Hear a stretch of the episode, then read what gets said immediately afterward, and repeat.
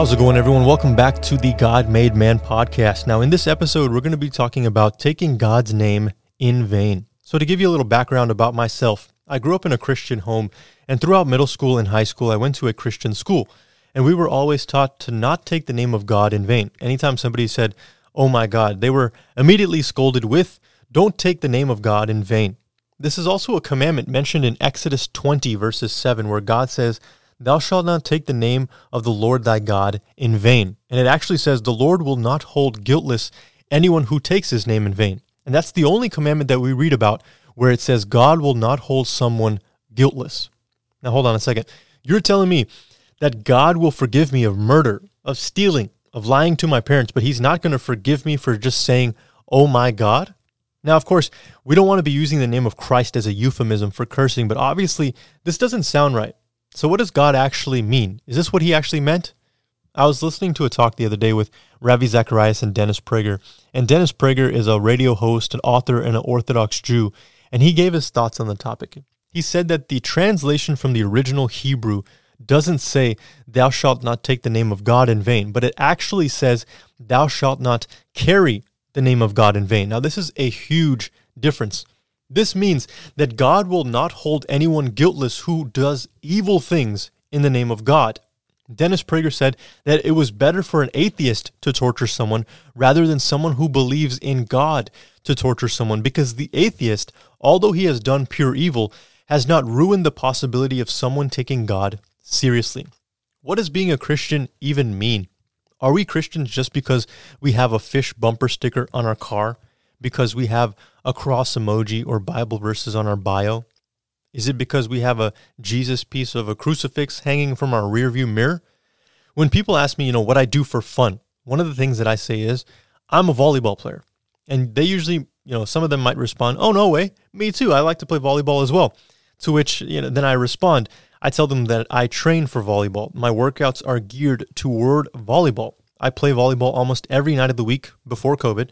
I have volleyball shoes. I coach volleyball. I used to travel before COVID, of course, to you know to play in a tournament once a month in a different city. I would watch volleyball highlights all the time. My roommates even had a running joke that Jeremy is either at school, at church, or playing volleyball. I've canceled plans with family members and with girls to go play volleyball. I played volleyball one day for 18 hours straight, and my parents were so angry with me that they locked me out of the house and made me sleep in the car. After I tell somebody all this, they're like, "Oh, okay, okay, okay. You actually, you know, you're kind of crazy about volleyball." So, I can make that claim about myself because my lifestyle actually validates that claim. You don't just hear it from my mouth, you can see me live that out. But so many of us say, I'm a Christian, but our lifestyles are anything but Christian. In Luke 6:46, Jesus says, "Why do you call me Lord, Lord, but then do not do anything that I tell you to do?" We might not be doing evil in God's name, but we might be taking his name in vain by the lukewarm lifestyles that we are living. Author Brennan Manning said that the single greatest cause of atheism in the world today is Christians who acknowledge Jesus with their lips. They walk out of the door and then deny him with their lifestyle. This is what an unbelieving world simply finds unbelievable. Now, let me tell you, I've lived that life. I've lived a hypocritical life for years where I would go to church on Sundays and then live however I wanted to live Monday through Saturday, rinse and repeat. And those years hold some of the most painful times that I can remember because I not only hurt myself, but I hurt other people. The word Christian refers to someone who follows Christ. This means we talk to Christ, we listen to Christ, we do what he asks us to do. This is what being a Christian really means. It doesn't mean that we are perfect, but our relationship with Christ grows every day. We pick up our cross and follow Christ on a daily basis. I heard a pastor one time say that you might be the only Bible someone ever reads. So our walk has to match our talk. One of my favorite Christian rock songs by Petra is it says, Seen and not heard. Sometimes God's children should be seen and not heard. If I say that I'm a volleyball player, but all I have is a volleyball bumper sticker on my car and I don't even play volleyball, you're not going to take me seriously.